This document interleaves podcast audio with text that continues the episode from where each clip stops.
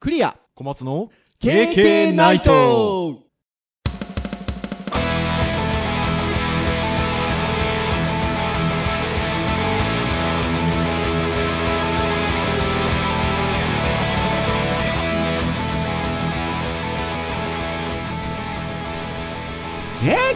ナイトはい、ということで、第198回おの配信となります。お届けをいたしますのはクリアと、はい小松ですどうぞよろしくお願いいたします。はいよろしくお願いしまますす。いやー、いよいよ、もうだいぶ来てますよ。おーもうねカウント3ぐらいでいきますからねねえ、ほんとそうですね。200回も近づいておりますが、198回ということでございます。文字りが思いつかなかった198回ということでございますけれども。小松先生、お忙しいですよね。うーん今週はそうですね結構働いておりますねねえ 私も結構、まあ、いまあ、いそまあ忙しいか。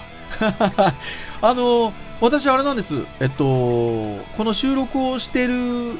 日の前日、出張研修がありまして、ほうほうほうあの、研修の講師をする方でうーん出張したんですけど、あの、初めて行った都道府県だったんですよ。お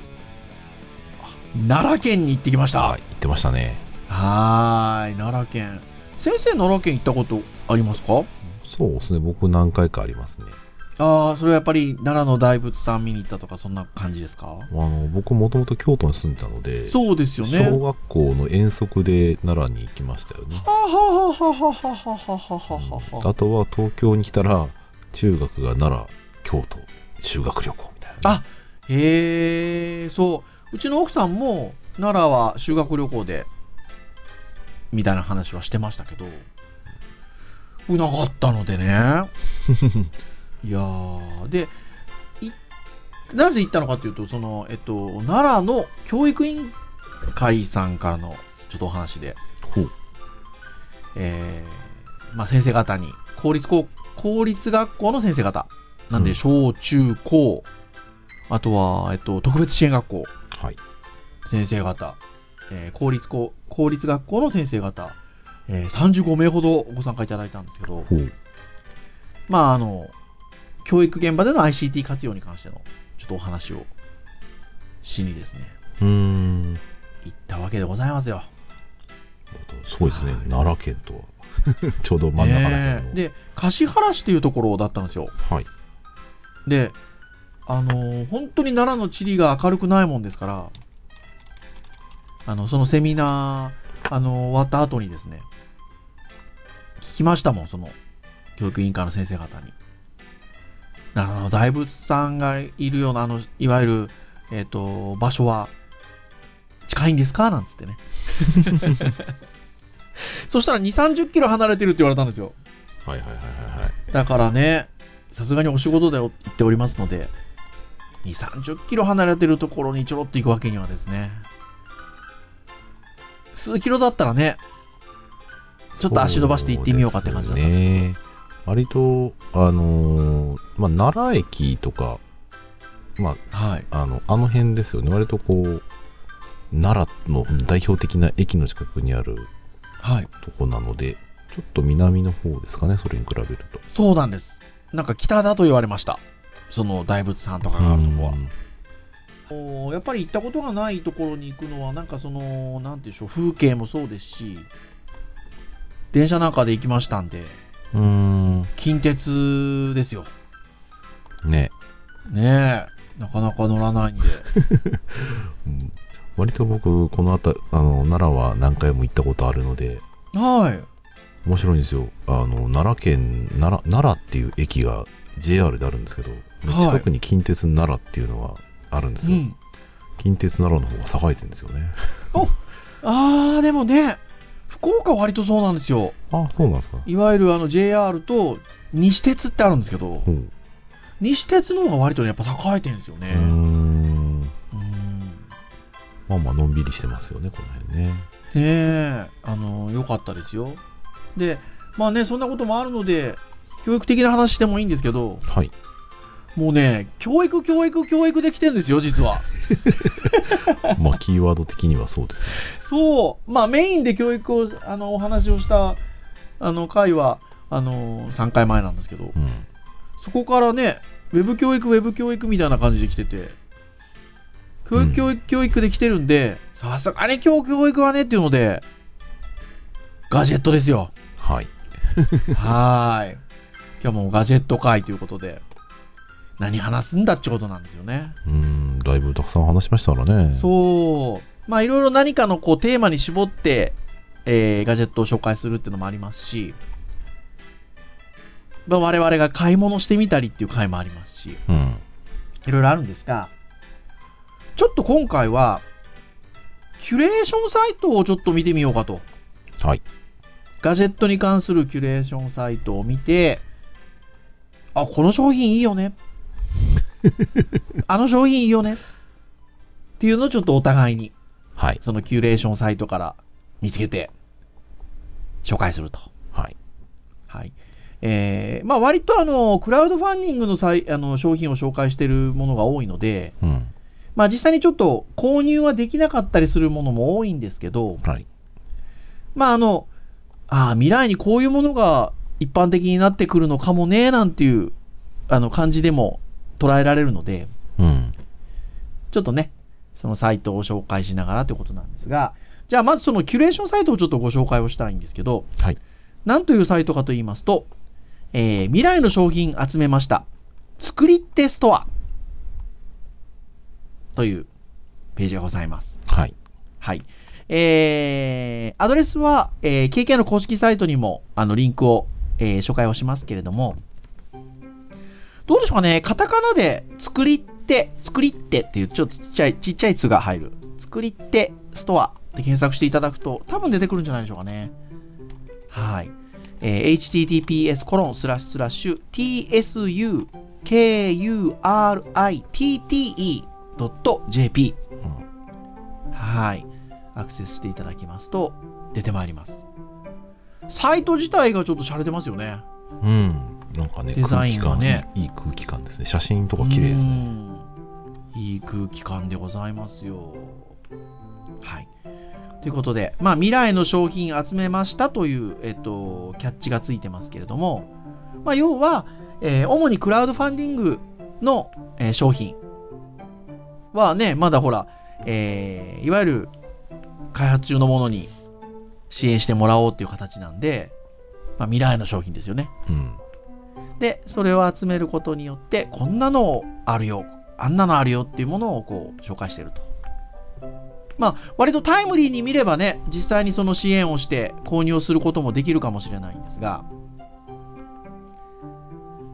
まあもう終わっちゃってるものも掲載されておりますまあ、多いですね。でも、まあ、はいただね、うんそのあこんな商品あったんだなとかワクワクできますしうん。このサイト知っといていただけると、気にし、ね、気にした、気になった時にちょっと見ればね、ちょうどその時に最新のもので紹介されているものはまだ支援できるかもしれない、ゲットできるかもしれないので、まあ、ぜひ皆さん、この作り手ストア、ちょっと注目をしていただきたいなと。私たち別にお金何ももらってるわけじゃない。今日見つけましたからね。ねえ、でもいいサイトですよね。うん。そして、じゃあ今日はということで、この中から、まあ今買える買えないは別として、あ、こんな商品面白いよね、欲しいよね、っていうものをお互いに3つずつ、ちょっと選びまして、はい。紹介をしていこうと。まあ被っちゃったらごめんなさいよという はい。ところでございます。はい。じゃあ、まあ例によって、じゃんけん。はい。いきましょうか。この間負けましたからね、勝ちますよ。最初はグー、じゃんけんポン。あ、負けた。お勝ちましたはい、じゃあ、えー、私から行きましょうかね。はーい。じゃあ、私、これ行きたいと思います。はい。えー、これね、小松先生には編集会議でシェアしてるんですけど、はい商品名。あ商品名というか、まあ、この記事の名前を言った方が分かりやすいですかね。3D 写真が撮れるアナログカメラ。はあ、はいはいはいはい。レト 3D という商品がございます。はい。はい。えー、まあもうそのキャッチの通りなんですけど、記事の。えー、アナログカメラ、フィルムカメラなんですけど、3D 写真が撮れると。うーん。はい。で、まあどういうものかっていうと、まあ、あの、ぜひね、皆さん、あの、作り手のページ、作り手ストアのページ行って、えーその商品見ていただきたいんですけど、フィルムカメラなんですけど、えーレンズが3つついてるんですよね。うーん。あ、なるほどね。よくできてんな、俺。その横並びの3つのレンズがついてて、えーまあそれがカシャッと撮ると多分ね、ちょっとずつ位置がずれてますんで、横並びということは。えーちょっとね、あの、奥行きの感じとかっていうのが変わるわけですよ。うん。で、それを、えー iPhone アプリで合成するんです。そうすると、えっと、自負アニメーションみたいな感じで、奥行きのある感じで繰り返しがなされると。自負アニメーションが作れちゃうんです。うーん。はい、で、その感じがね、なんかやっぱフィルムで撮ってるので、そしてそれを自負アニメーションで動かす感じが、まあレトロですよ。うーん。そうですね。レトロな雰囲気があって、これが素敵俺面白いのはなあれですねその紹介してるページではいこれをなんかデジタルなんだろうかアナログなんだろうかって感じがすごいしてて、はいで一応出来上がりのものを見てるとこれはいいわゆる多分 35mm フィルムのはい普通だったらその 35mm の領域に1枚の写真が入るのが 10mm ぐらいのが3つ縦にこうそうなんです並んでる感じです3枚、は要するにいっぺんに3枚っていうか1枚の中に3つのレンズの結果そうをなんです3つのレンズでちょっとずつずれてる写真を1枚に収めちゃうんですよねパチッと、はいはいはでそれをでこれだけだとアナログで終わっちゃうんですけどいうんこれを iPhone の、えーこの、えーレッド 3D の専用のアプリで読み込んでやると自負アニ自負アニメに変換してくれるんですよねうんで自負アニメにすることによってその 3D の奥行きが感じられるっていうはいこの絶妙なアナログとデジタルのバランスがですよこのジフアニメもねあの普通に見てるだけだったらなんなんだ ろうな、うんあのまあ、そういう目線で見た画像がただ3つあるだけなんだけど、ふまあ、はい人間の目がね、そういう示唆を見てるんだなっていうのをよはいくわかりますね、これねなんか浮きが感じるのは面白いですねでやっぱりフィルムカメラで撮ってるんでちょっとノイズが入るんですよねはははははははこれがまそうたね、その出来上がったスリあの自負アニメが雰囲気あって、で、また、あれなんですよね、その普通のフィルムの3枚写ってるのも、それはそれでちょっとおしゃれですよね。ですねそうなんですよ1枚でねこの3つ写って1るのが枚でね3つ入ってるね。かっちょいい感じがしますねかっちょいい。でしかも、620香港ドルということで、まあ、日本円でいくと大体約8700円ぐらいということなんですが、今年のね、4月ぐらいにね、購入期限がキックスターターで終わっちゃってるので、ちょっと今手に入らないんですけどねう。んただ、良くないですか、これ。いやあのいいと思いますねえ、まあ、実際こういうのうん、ねちょっと実際撮ったね写真とかのフィルムをねまああのどうスキャンするんだろうなってのはちょっと僕よく分かってなくてはい。あれなんですかねなんかこうスキャニングするものがあるんですかねアプリででも多分カシャってやるだけじゃないですかひょっとしたらああそうかじゃあこれあれですねフィルムをポジフィルムを一応イメージしてるかもしれないですねそうなんじゃないかなっていう気がします、うんうんでもね iOS 版しかアプリは開発してないんですってなんだとはいてなところではい私の一つ目のこれいいなは 3D 写真が撮れるアナログカメラレト 3D でございましたはいはいじゃあ次小松先生お願いいたし ますえー私の1個目は、えーまあ、当然これですね。はい、えっ、と、まあ、我々2人大絶賛。これですかえっ、と、メズモグローブというですね、はい。なんかね、皆さんイメージしてもらいたいので言うと、まあ、要は金属の玉で、うんえーまあ、下何分の、5分の1ぐらいをちょっとこう、スライスでバンと切って、はい。まあ、丸がこう、円なんか球体がまあこうなんか机の上に立ってるような感じなんですけど、螺はい。旋状に溝が入っててですねはい。でそれそのものがなんかコマのようにこうくるくる回るはい。だから回ることによって螺旋状の溝がなんか静かに上から下にこう下がっていったりもしくは逆に上がっていったりみたいなそうですよ。あの、仕組み的にはあれをイメージしてもらうといいですよね。あの、理髪店の前にあるあの あそうですねねポールサインですね理屈は ね、理屈はあれですよね。これまた金属だからいいんですよねそうなんです。で、球体なんです、これが。ね一応他の商品でねこう円柱熱もあるんですけどやっぱ円がいいやっぱ球球もう球球体体がいいでですすよねこれは、もう生かしますよ。そうあの実はこの僕このサイト見つけたきっかけこれなんですよあの前にねあのスピナーとかの話したから、はその辺でなんか最近はどうになるのかなと思ってフィジェット探してたらフィジェットの写真の中にこれがちょっと混じってて、まあそして、うん、それをたどったら、この、作り手ストアにそう来たっていう。他の作品、ね他のなんかね商品も見て超面白いじゃんと思ってあれやこれやと言い始めたとこですねそうですよ。しかもお値段的にもね、23ポンドということで、約まあ3500円程度。まあうん2つ以上のお得なセットプランもあり ますと書いておるのでこれね手に入るんだったら小松先生と2つ以上のそお得なセットプランで1つずつ分け合うみたいなねああそうですねこともできたんですけど購入期限は2018年10月16日ということで終わってますねまあ終わって 終わっておりますねこれはでも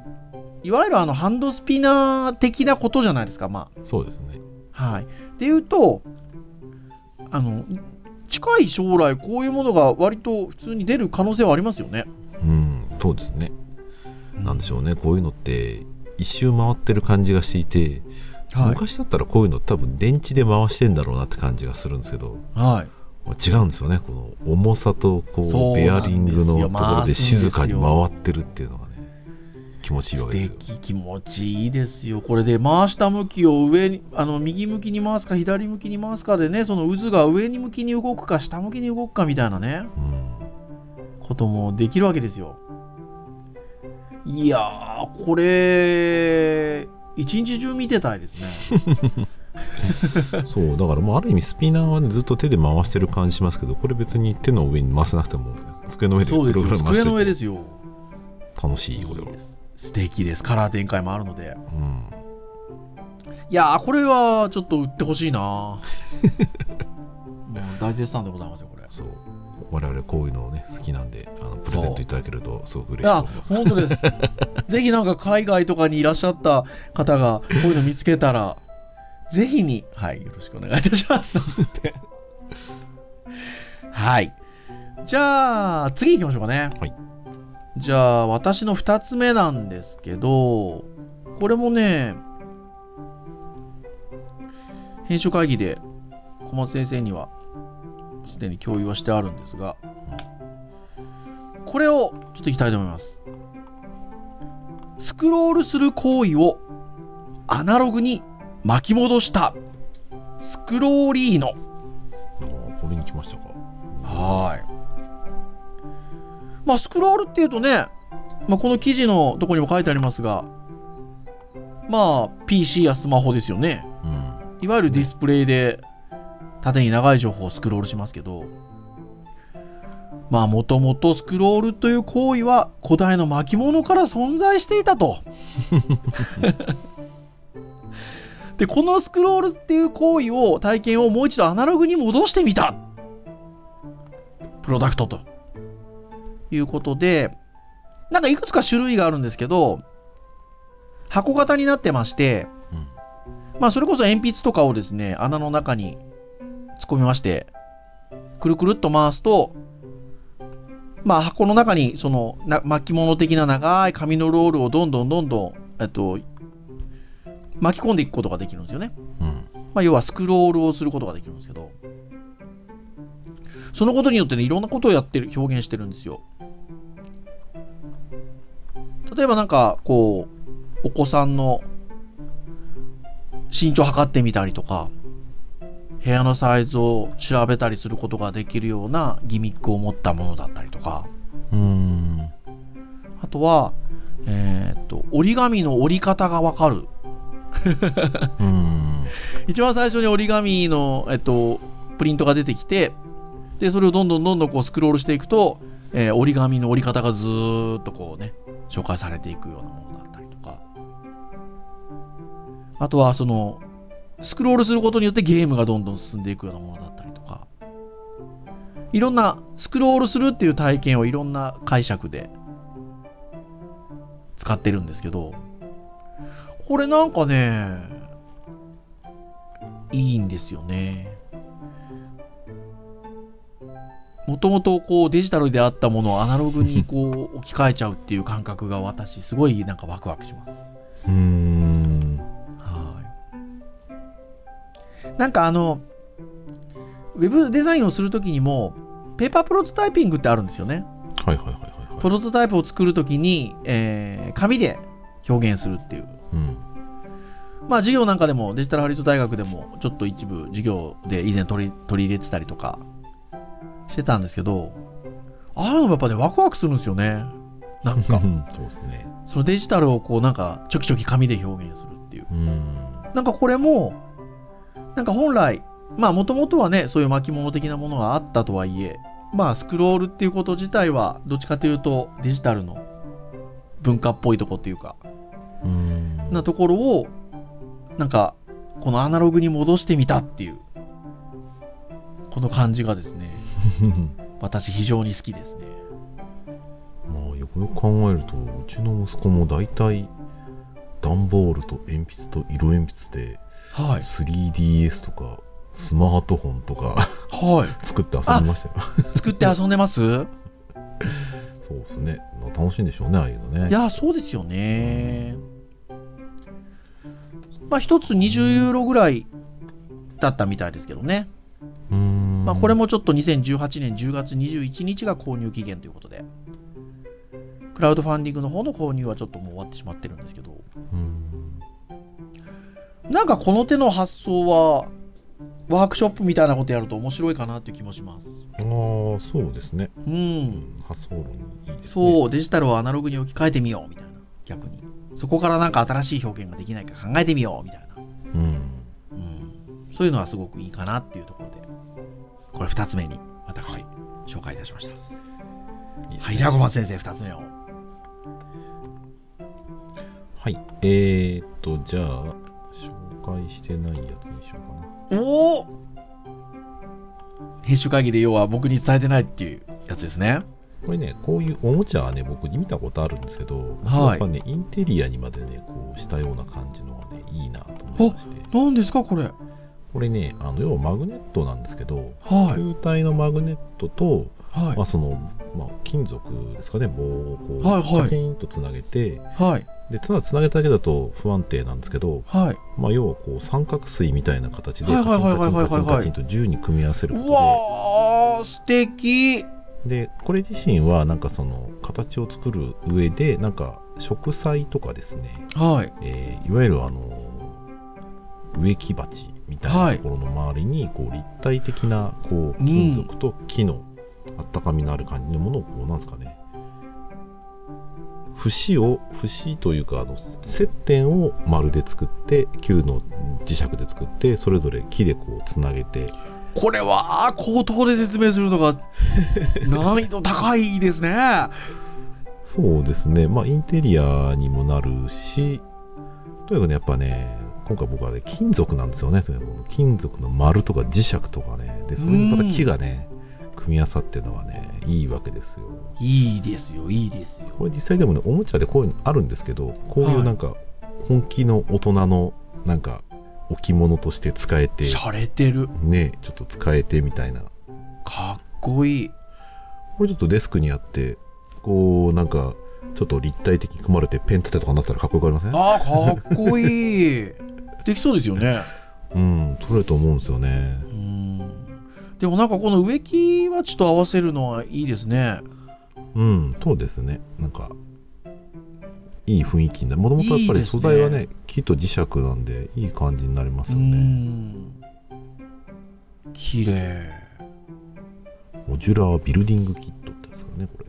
ですかね。そうですね。プロダクトはティカですかねはい。これは、ランプキットが150ドル、うんえー植木鉢キットが99ドル、そしてこの2つを組み合わせたキットが250ドルっていうラインナップでしたということで。これも購入期限が2018年12月3日ということで。うんはーい、ございますけれども。ここれはでもなんか商品化されそうな気もしますね。うんそうですねうん。まあ、ぜひページも紹介しますのであの見てもらうと結構下そうのです方、ねスクロールしてもらうと割とこう組み方も自由に結構面白い形が作れたりするので、はい。はい、ぜひね見ていただければと思います、いやー、ぜひ見見ていただきたいと思います。私も編集会議で聞いてなかったので、へーと思 って。いや、あの、お互いでずっと見てたんですよね。うん、作り手ストアのサイトをね、時間ちょっと取って。でも僕これ見つけてなかっ たですね。はーい。ということで、はい小松先生の2つ目は、マグネットで組み立てるモジュールランプティッカでしょうかね。はいはい、ございました。じゃあ、私の最後。私の最後なんですけど、私の最後を小松先生にね、編集会議でシェアしてない。おしてないんだしてないやつを。俺あこのう木のやつかと思ったから違うんだうんはーい。私はじゃあ3つ目は、これでございます。ドンはい。何かと言いますと、はあこれゲームを選んでみました。なるほどね振り子を避けてストーンヘンジを建設するテーブルゲームということで、えーこれこそでもね口で説明するの難しいんですけどいわゆるあの鉄球の振り子ってありますよねうん上から長い糸でつないでそれをまず1個用意するんですようんテーブルの上に、上から、なんなら三脚みたいなので高いところから、天井からでもいいんですけど、糸でヒューッと鉄球を下ろしてですね、そして、えーストーンヘンジ、ね、いわゆるあの、石、なん、なんでしょうかね、あの、石でね、建物使ったりっていうのが、まあ、古代の時代にあったと思うんですけど、そのストーンのミニチュア版みたいのがあるんですよ。はいでそれを、えーいかにこう積み上げていくかと。うんで積み上げていく途中でその振り子をですね振るんですよはいマーカーを目安に。で当然そこの、えー、とストーンヘッジを置いてるところに対して振り子を振ると、まあ、例えばそのストーンヘッジに当たったりとかねうんするんですけどそこをうまくですね避けて陣取りをしながらですね、えー建物を建てていくと建物というかそのストーンヘイジの、えー立体物を建てていくとで、えーその振り子に当たってしまうと、えー崩してしまったストーンは、えっと、プレイヤーの失点となってしまうんですけどうんで最終的に、えー場にあるストーンを全部使い終わった時に、えー失点が少ない方の勝ちといううんなるほどはい、ゲームで、なんと、これ、日本の、日本初のうんゲームみたいで。うん はい。アメリカあイギリスじゃないんですね 違うんです。えー東京を拠点に活動するチーム、これは1点っていうんですかね。ITTEN。1点。一点ものの1点みたいな意味合いですかね。うんそうかもしれないですね。はーい。で、なんか、これまでも発電とか、東京ハイウェイとかっていうゲームを制作してるらしいんですけど、まあこの、ゲームの名前は、ストーンヘンジと太陽という名前のゲームでございます。面白いですね、これ。ね、振り、振り子と、このブロックと、し下のシートと、ワンセットなんですね。そうなんです。で、その振り子がだから太陽うーん。にもしてるんですかね。うん。ああ、そうですね。影とかできるんですかね。これね、ちょっと遊んでみたい。うん。だってセットにね、フックとかね、 入ってるんですよ要は天井からその鉄球をぶら下げるためのナイロン紐一巻きとかねこれ良くないですかえなんかハンズとかで売ってそうな ねえ普通ボードゲームテーブルゲームと違いゲームをく使う空間を天井にまで拡張しているというところが面白いと、ね一般の家でできんのかって話もありますけど、まあそうですねあとは人の手で動かしてストーンヘイジを破壊しちゃうかもしれないちょっとした暴力性もあって少しハラハラしますといううんなるほどことでございますでもひょっとしたらこれクラウドファンディングで発売されてたっていうことなんですけどあのーまあそもそもねそういういくつかそのゲームをオリジナルゲームを販売してる制作してる1.3っていうところのゲームなのでなんかその同人イベントとかあったりするじゃないですかこういうのありますねねそういうのだったらなんか出てそうですよねうんそうですね割とうんで有名どころなのであればああいうねイエローサブマリンとかのとこでもねはいはい売っはたりいしますはからねい。だし、この記事の最後にも書いてあるんですけど、そもそもまあゲームとして遊ばなくても、リビングに飾っといてももうそもそもかっこいいと。うんもう本当そうなんですよね。おしゃれなんですよ。ちょっと欲しいです。なるほど なんならゼミでやりたいです。ああまあまあ天井かけられますからねはい。 はい。というところで、私が最後に紹介しましたのは、ゲーム。記事のタイトルは、振り子を避けてストーンヘイジを建設するテーブルゲームとはいいうことで、ございました。はいはーい。それでは、小松先生、最後に、もう一つ、ご紹介いただければ。はい、えーじゃあ私こちらをお来ましたよ、来ましたよ、来ましたよ。はい私ですね、えー、とコイン型から変形する頼りになるミニナイフエクリプスですねこれも編集会議では言ってませんでしたね。これね密かにこう実はちょっと言っていましてほう、あの2万円ぐらいかなとか言ったやつあれですほうほうほう。はいえっ、とこれ実は見た目はですねあのどれくらいだろうな500円玉よりもちょっと一回り大きいぐらいのサイズ うですかねんぐらいのコイン型の丸い形してるんですよね。はい、丸い型形をしてて、えーまあ、金属で、まあ、スライドしたら、まあ、金属の少し刃の部分があのなんでしょうね切り切るものとして使えるようになるというか普普段はコイン型にこう収まっているので刃の部分が手に当たらないようになっているんですけど、スライドさせることで刃をむき出しにしてかっえーこいい。カットできるでしかもこれキーホルダーとして使えますとだあそっか。だって金属ですよ。今回の小松先生のテーマは。はいもうねもう金属の質感大好きなんでなんかでね可愛いなんか鳥さんのイラストがついてるんですよ。うん。またね色がね、いいんですよ。なんかその、いい。こう、カーボンっぽい色と、そう。あと線抜きとか。かにもなるんですね。うん、線抜きとしても使えます。あとねそのスライドするところのギミックがなんかちょちょっとねメカ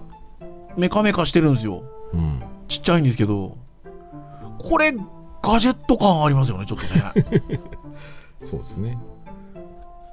こう段ボール、俺に開けさせろという感じのほんとそうですよ。写真が載ってますが、かっこいい。